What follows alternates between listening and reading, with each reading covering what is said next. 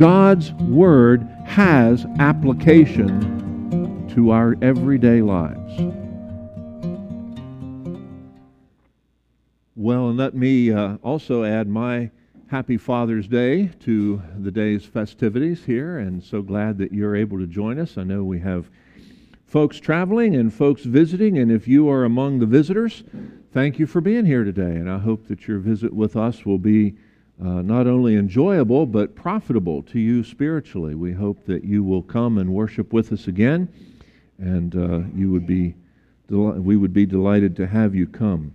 We're in the Gospel of Mark. We've been working our way through that Gospel since actually before the beginning of the year. We're all the way up to chapter 6. We're going to take a look at verses 1 through 6 this morning. So if you have your Bible with you, open it please to Matthew, or Mark, the Gospel of Mark, second book in the New Testament, uh, chapter 6, verses, excuse me, 1 through 6. And I'd like to read that for us and set it in our minds so that we are thinking about it and um, are familiar with it. Then he went out from there and came to his own country, and his disciples followed him. And when the Sabbath had come, he began to teach in the synagogue. And many, hearing him, were astonished, saying, Where did this man get these things? And what wisdom is this which is given to him that such mighty works are performed by his hands? Is this not the carpenter, the son of Mary, the brother of James, Joseph, Judas, and Simon? And are not his sisters here with us? So they were offended at him. But Jesus said to them, A prophet is not without honor except in his own country, among his own relatives, and in his own house. Now he could do no mighty work there, except that he laid his hands on a few sick people and healed them.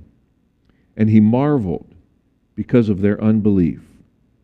Then he went out, or then he went about the villages in a circuit, teaching.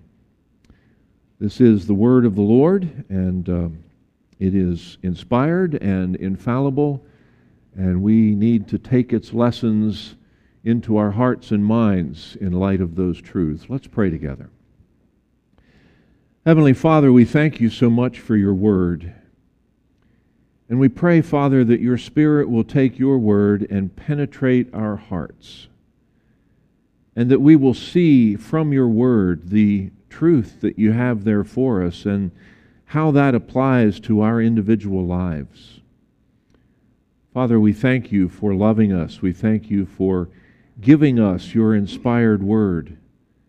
And Lord, may we never treat it lightly. May we never treat it with contempt, but may it sink deeply into our souls and transform us from the inside out. Because this is your word to us, it is your love letter to us. Help us to receive it as such. Father, you know the needs of each person here today, and we ask, Father, that you would minister to each life and meet the needs that are represented here that we might be able to give our lives to you as an offering of praise. Thank you for all that you have done for us in the past and the way in which you work in our lives now. And thank you for the future hope that we have of eternal life. And Lord, may all the days that we live in this world be a testimony to your greatness, to your power, to your mercy, to your forgiveness, to your compassion. Speak to our hearts now, we pray in the name of Christ our Lord. Amen. So, if you had opportunity to do some reading this week, you probably read in Mark chapter 6, in Matthew chapter 13, and Luke chapter 4. Mark 6 and Matthew 13 are clearly recounting the very same event. Now, some Bible scholars think that Luke chapter 4 is also that same event recorded in Matthew and Mark, but others, uh, myself included, see those as two different events. The recording of Luke's gospel records Jesus' experience in Nazareth when he first came back from Jerusalem, when he first came back from the area of Judea, just before he set up his ministry there in Capernaum uh, in the northern part of Galilee, where he spent quite a bit of time, a little more than a year, uh, there ministering and preaching and teaching among the people in Galilee. We call that his great Galilean ministry. This passage that we're looking at today in Mark, and also we'll, we'll check out a few things in Matthew as well, this records a second time that Jesus went to his hometown village of Nazareth. Now, you know that he was born in Bethlehem.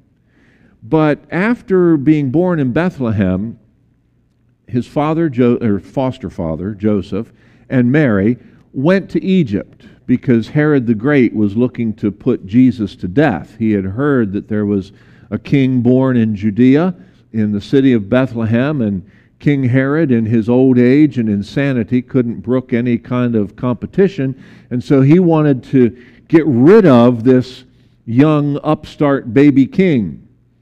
And so he had the baby boys in and around Jerusalem slaughtered, but God, knowing all things beforehand, had given a warning to Joseph, and Joseph took Mary and Jesus down into Egypt. Probably stayed there for about a year, and when they came back, Archelaus was in his father Herod's place, Archelaus wasn't really much better. and so rather than stay in Bethlehem or even stay in Jerusalem, Joseph and Mary went back to their hometown of Nazareth. And so that's where Jesus grew up. All of his human memory would have been focused on Nazareth as kind of the hometown. Uh, he, he grew up there. He played with his brothers and sisters there. He played with the neighborhood kids there. He had a normal, ordinary human childhood, though without sin. Now, that's hard for you and I to understand, isn't it? He was perfect, human in all points, and he was tempted in all points, just as we are, and yet without sin. And so, Jesus, I'm sure, as probably you and I have, had a little affection for the folks back home in Nazareth. We have a little affection for the folks back home in our hometown. Maybe you've never left your hometown, maybe or maybe you've come back to it after years of being away. There's just something about that hometown that's comfortable to us, that we like and we appreciate. And I think that was probably true for Jesus as well. He's coming now to this town, Nazareth, for the second time since his public ministry has begun. The first time was not a happy experience. If you read Luke's gospel, you found that as he was given the scroll of Isaiah and he opened it to the appropriate place and he read there, and then he sat down to teach, which was, by the way, that was how the, the service was conducted primarily in the synagogue. You would stand for the reading of Scripture, and then the, uh, the rabbi or whoever was speaking that day, they would sit down to teach. I've often thought about that. Our custom here is to not sit, isn't it? Uh, but to, to remain standing. And that's fine, it's just a matter of custom. But Jesus taught, and as he taught that day, and he said that this scripture is fulfilled in your hearing, and I'm sure there was a lot more that he said than just that. That was Luke's summary statement. They became infuriated. So much so that on his first visit to the hometown, after he began his public ministry, they tried to throw him over a cliff. Now, the city of Nazareth is in the mountain range that sits between, if we'll draw it here, here's the Mediterranean Sea, here's Israel, over here is the Jordan River Valley. Nazareth sits on the mountain range that begins to, to grow up pretty close after the coastal plains out here, and, and then it drops down into the Jordan Valley. The city of Nazareth itself is about 1,400 feet above sea level.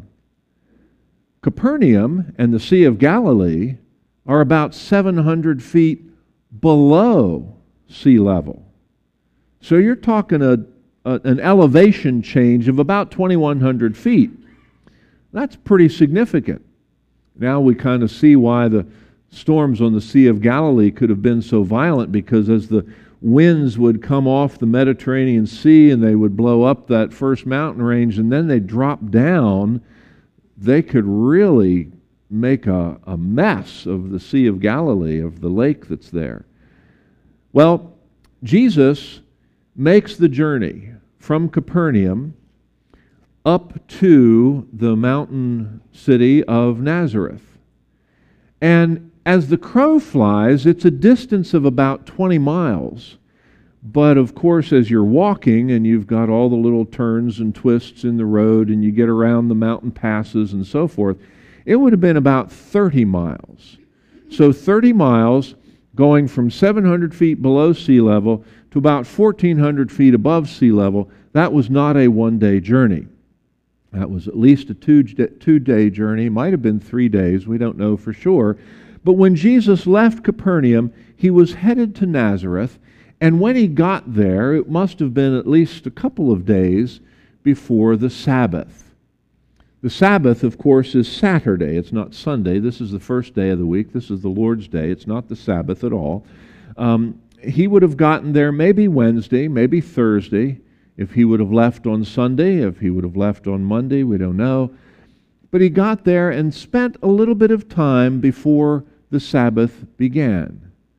But when the Sabbath began, where was Jesus?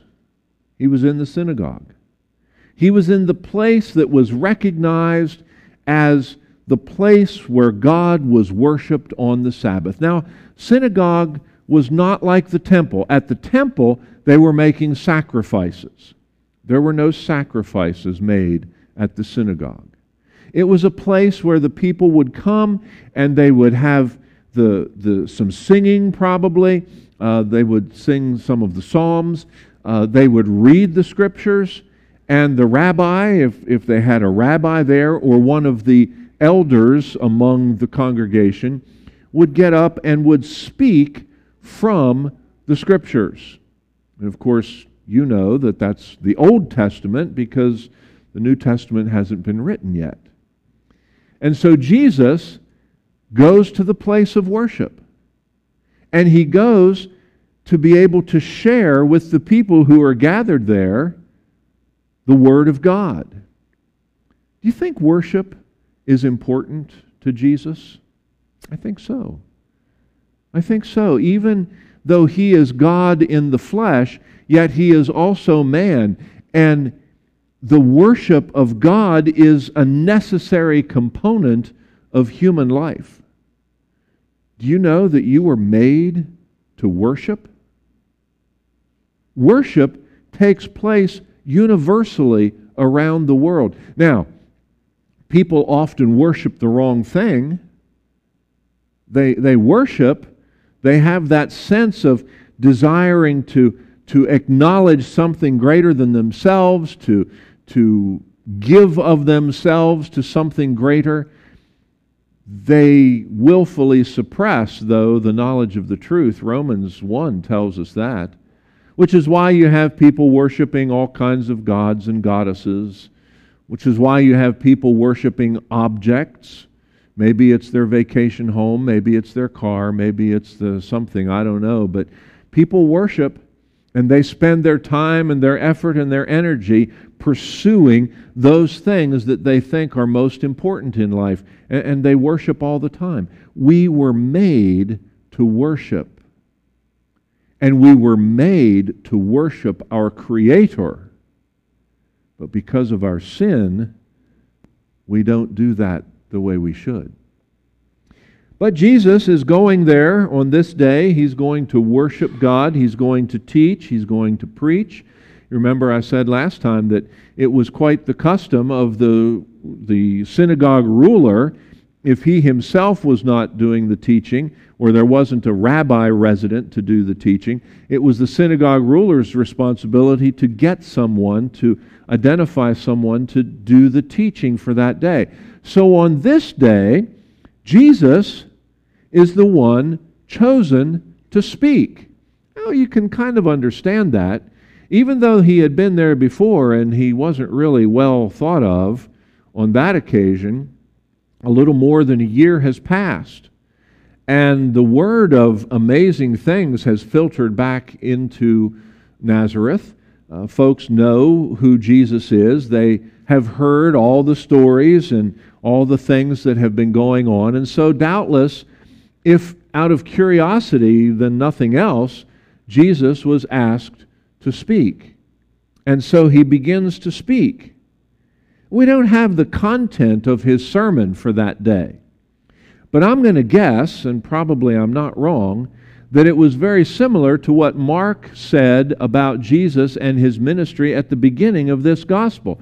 Jesus came preaching the message of repent, for the kingdom of heaven is at hand. I'll bet it was very similar to that message. It was along that theme. I don't know what the scroll reading was, the scripture reading was for that day, but I'm sure that in the providence of God, it turned out to be something that those people desperately needed to hear. Sometimes people ask, you know, Pastor Roger, how do you how do you figure out what to preach on any given Sunday? And it's very simple. I ask the Lord. And through that process of prayer and thinking about the scriptures and considering the the condition, the spiritual health of our congregation, considering the things that are going on in our world, the Lord puts on my heart some passage of Scripture. And, and I am convinced that the best way to preach is exegetically through a book. That means verse by verse, line by line, principle by principle. And you know what? Isn't it amazing how many times, as we're working through a book, we come to a place and right there in the Scripture is something that applies to where we are, either in our personal lives or in our community life or something. God's Word has application to our everyday lives. That's not me figuring that out. I, I have planned out, and, and I have on my computer, I'll be glad to show it to you, kind of a, a flow of events where we're going to be for the rest of the year. So if you get here on any given Sunday and it sounds like I'm preaching to you, it's not me, it's the Holy Spirit. Because the things are planned and prepared and set forward in the providence of God months, even a year in advance. Only God could work something like that out. Only God could do that. And so I'm convinced that whatever the text happened to be on that day, it was exactly what these people needed to hear in the synagogue on that occasion. And look at their response. They, they, they have a, a an interesting response. Verse 3 is this not the carpenter? Verse 2, he says, Where did this man get these things? Who is this guy? I mean, we know him. He grew up here. And, and, and he, you know, he learned a trade. He learned carpentry. Where did he learn that? Well, from his foster father, Joseph. Every Jewish boy no matter what his ultimate calling in life might have been, was they first learned a trade. The Apostle Paul, you remember Paul? He was a Pharisee. He was, he was really up there. But what was his trade? He knew how to make tents, he knew how to sew. And, and so that came in real handy throughout Paul's ministry because when you know, the church was not established and he was seeking to establish a church in, in a given community and he didn't have a lot of money to be able to buy food or lodging or whatever. Guess what? He could make tents. He could probably sew sails together. He could do all kinds of things because he had a trade, something that was of rock solid value. Jesus, the, the greatest itinerant preacher that's ever lived, had a trade. He was a carpenter. He could build stuff. Boy, what a, what a great skill that is. You know what the most important jobs in the world today are? They are not computer jobs. They are things like carpentry and electrical work and plumbing and all those kinds of skills and trades that we so much take for granted that if those things don't work and we can't turn the electricity on, it doesn't matter what wonderful computer you have. You have a boat anchor. You have nothing without electricity. You know, it doesn't matter uh, how, how great a house might be when it gets a hole in the roof or you know something's not working you want to call a carpenter. You want somebody that knows how to fix it because you don't. Those are important skills. And they looked at jesus and they said this is an ordinary guy. He grew up here. He's a carpenter. We know this kid. Where does he get all these ideas? Where does he get all this ability to, to do these mighty works there in verse 2. It says, What wisdom is this which is given to him that such mighty works are performed in his hands? You know, that question was asked at other points in Jesus' ministry. And the Pharisees had an answer, didn't they? Oh, yeah, he casts out demons, sure but he does it by the prince of demons, by Beelzebub. He's in league with Satan. Well, that is a blasphemy that is unforgivable. To equate the power of God or to, to ascribe the power of Almighty God to Satan. That, that's beyond the pale of return. They had all kinds of ideas. They were enraged with him, but it was a different kind this time than before. Before, when he was there, they wanted to do violence to him and push him off a, a cliff. And by the way, uh, you know, uh, the situation where Nazareth was located, there's plenty of cliffs around. They could have found one very easily to push him off of. Now, however, their, their anger at him takes a different form. It's more like, who does this guy think he is? You know, they, they kind of puff themselves up at Jesus and they treat him with disdain. They treat him with contempt. Who is this little upstart anyway? They're kind of blowing him off. Who does he think he is? You know, there's a lot of people that do that with Jesus, even today. They read the record and they think, who in the world is this guy? Why should I believe in him? God in the flesh, that just that's just so bizarre. That's so strange. I don't know if you've ever read much about mythology, uh, Greek and Roman mythology, or Norse mythology, um, even looking at, at some of the other religions of the world. But particularly those that, rep, that, that include multiple gods and goddesses, the idea of God walking the face of the earth is not unknown to those other religions. And you say, oh, well, see, that's evidence that, that Jesus and, and Christianity is no different than anything else. Oh, I beg to differ with you. I beg to differ with you, and here's why. Because in those other religions, in those other stories, the, the gods and goddesses that walk the earth have a moral character which is no better and often worse than what human beings have. And they associate themselves with human beings and they, they procreate and they end up producing monstrosities of, of offspring. That's not true in Christianity. Jesus walked this earth, God took on human form, and was extremely, extremely careful to make sure that we understand that there was no sexual impropriety at all. Mary was a virgin, and she gave birth, and that's a miracle. That's a miracle. And Jesus, as he walked this earth, was absolutely without sin. And yet he was tested, he was tempted, he was tried, but he came through the testings absolutely without sin. In fact, Jesus, near the end of his ministry, was in a confrontation with the scribes and the Pharisees. And, and he says to them, he throws down the gauntlet. He says, Which one of you convicts me of sin?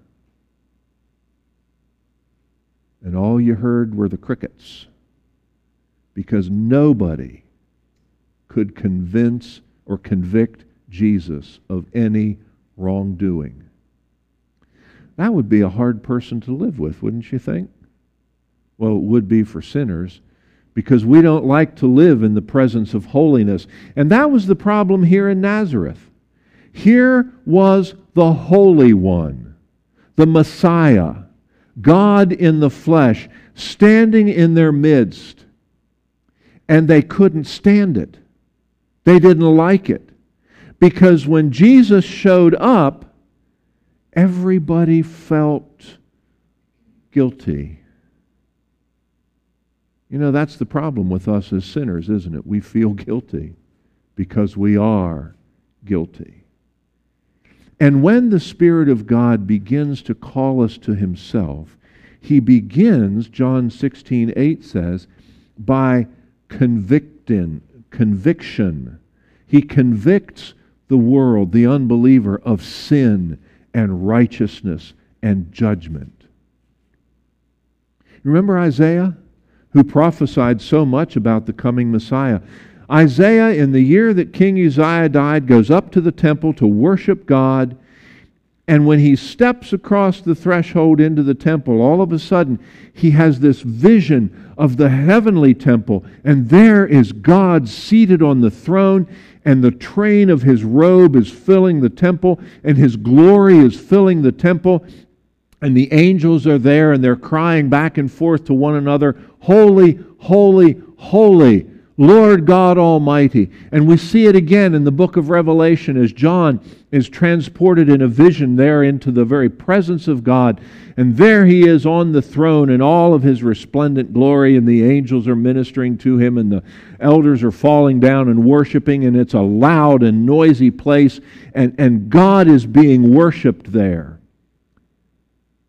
And Isaiah says, Woe is me, for I am undone. Literally, what he says is, I'm coming apart. I'm losing my integrity. I thought I had it together. And, and we, you and I would agree that Isaiah, as a prophet of God, was probably one of the most godly people in Israel at the time. I mean, if anybody had their act together, it would have been Isaiah.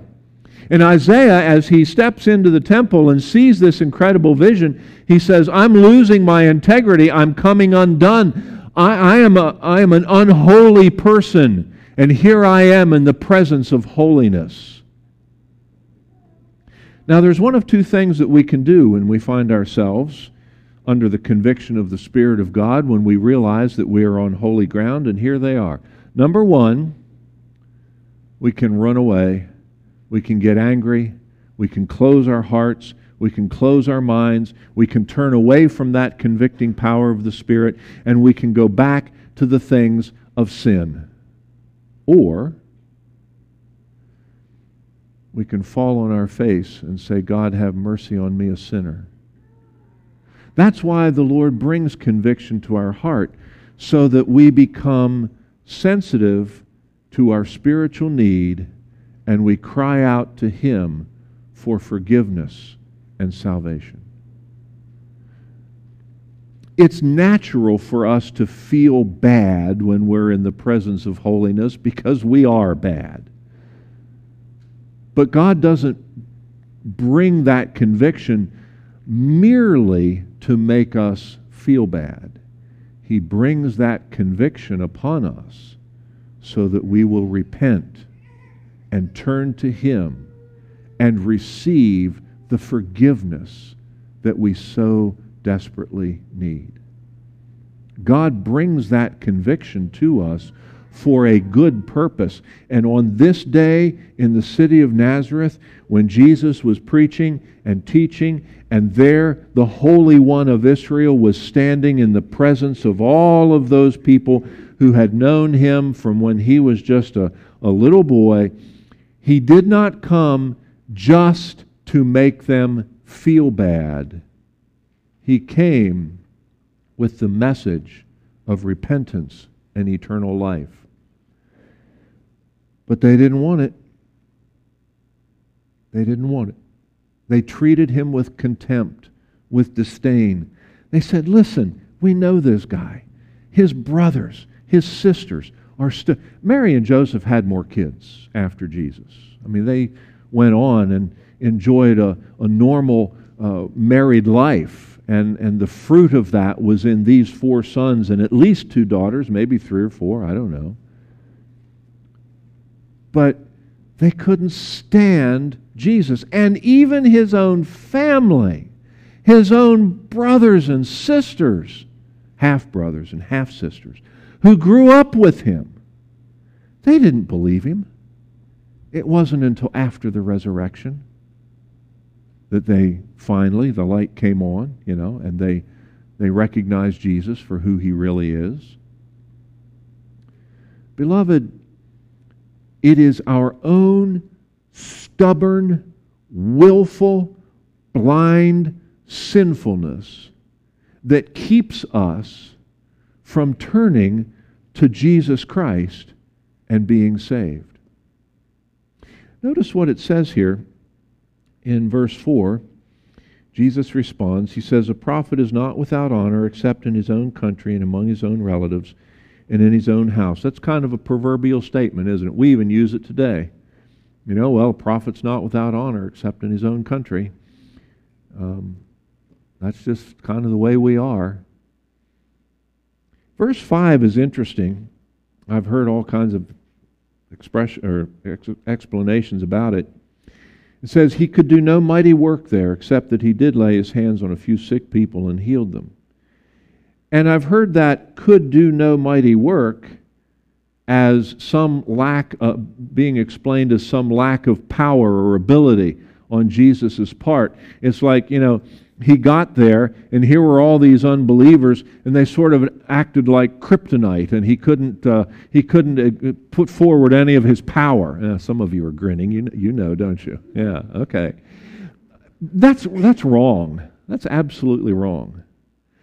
I think uh, in uh, John MacArthur's commentary on, on the passage here, he offers a couple of, of reasons, which I think are certainly uh, reasonable reasons as to why Jesus did not do here what he had done in so many other places. One is that while Jesus was there, not on the Sabbath, but at other days leading up to it and maybe following it, people just weren't coming. You know, they, they, they didn't want to hear it from Jesus. They, they, didn't, they just didn't come, even though they had needs. You know, there's people like that today, aren't there?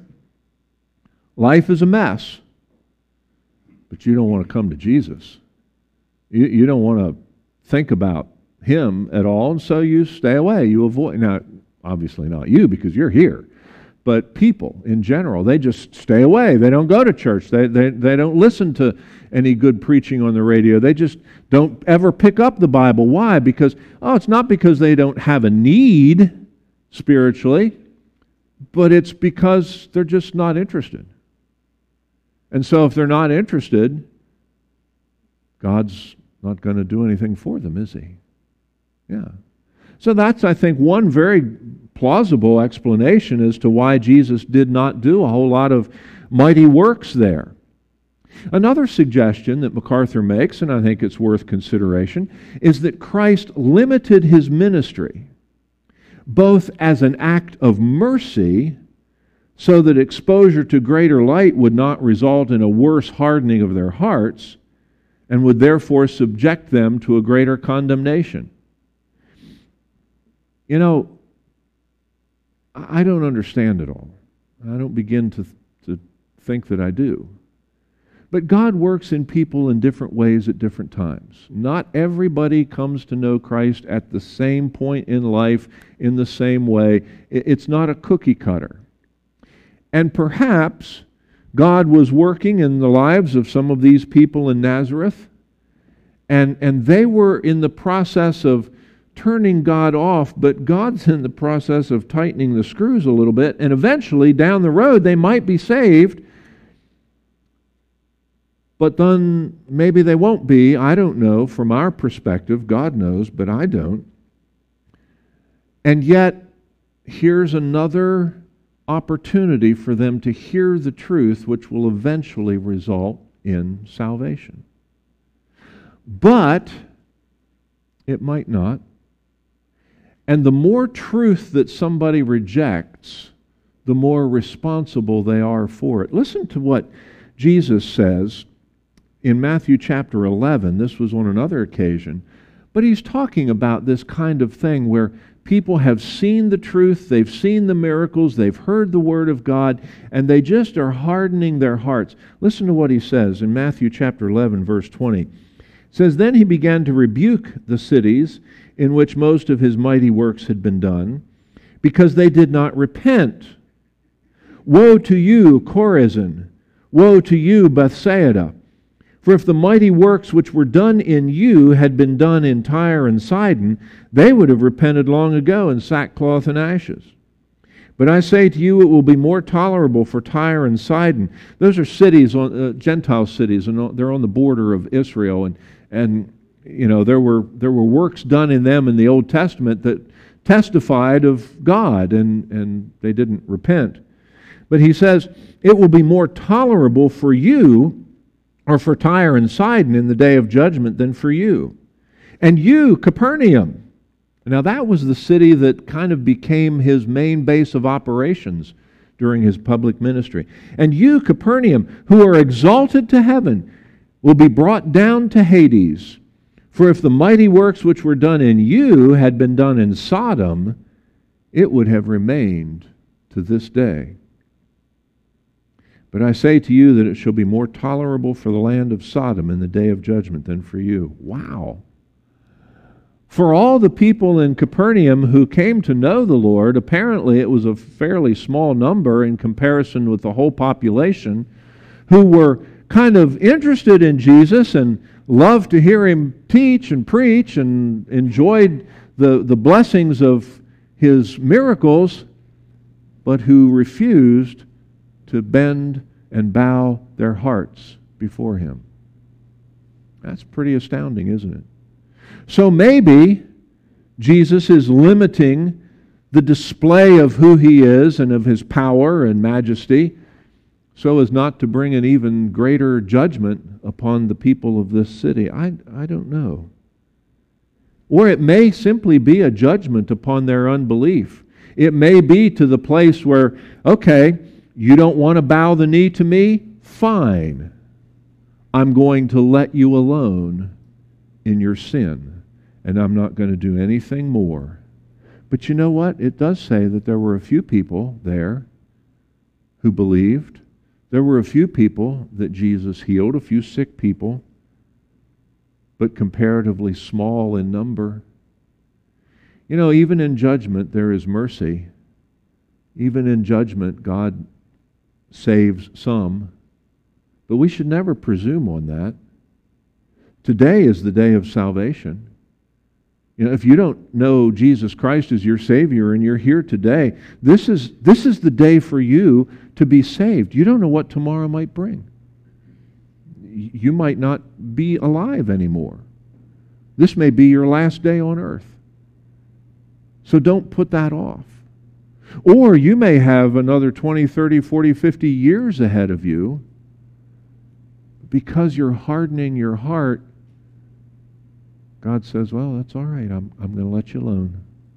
And you might go on and live what you consider to be a wonderful life, but you get to the end of it and you discover that because you have rejected Christ as Savior, your eternity is not a joyous place. It's not a, not a place you want to be. Your eternity is in the pit of hell, separated forever from Almighty God. This is the day of salvation. Jesus never returned to Nazareth after this. Oh, he probably had another, maybe not quite two years of public ministry. But we don't know that he ever returned to Nazareth. We don't know that anybody from Nazareth ever continued to follow him. Uh, scripture is silent. And you know, that's kind of a scary thing, isn't it? When, when God is silent, when he lets somebody alone to endure their own consequences, that's, that's kind of a scary place to be.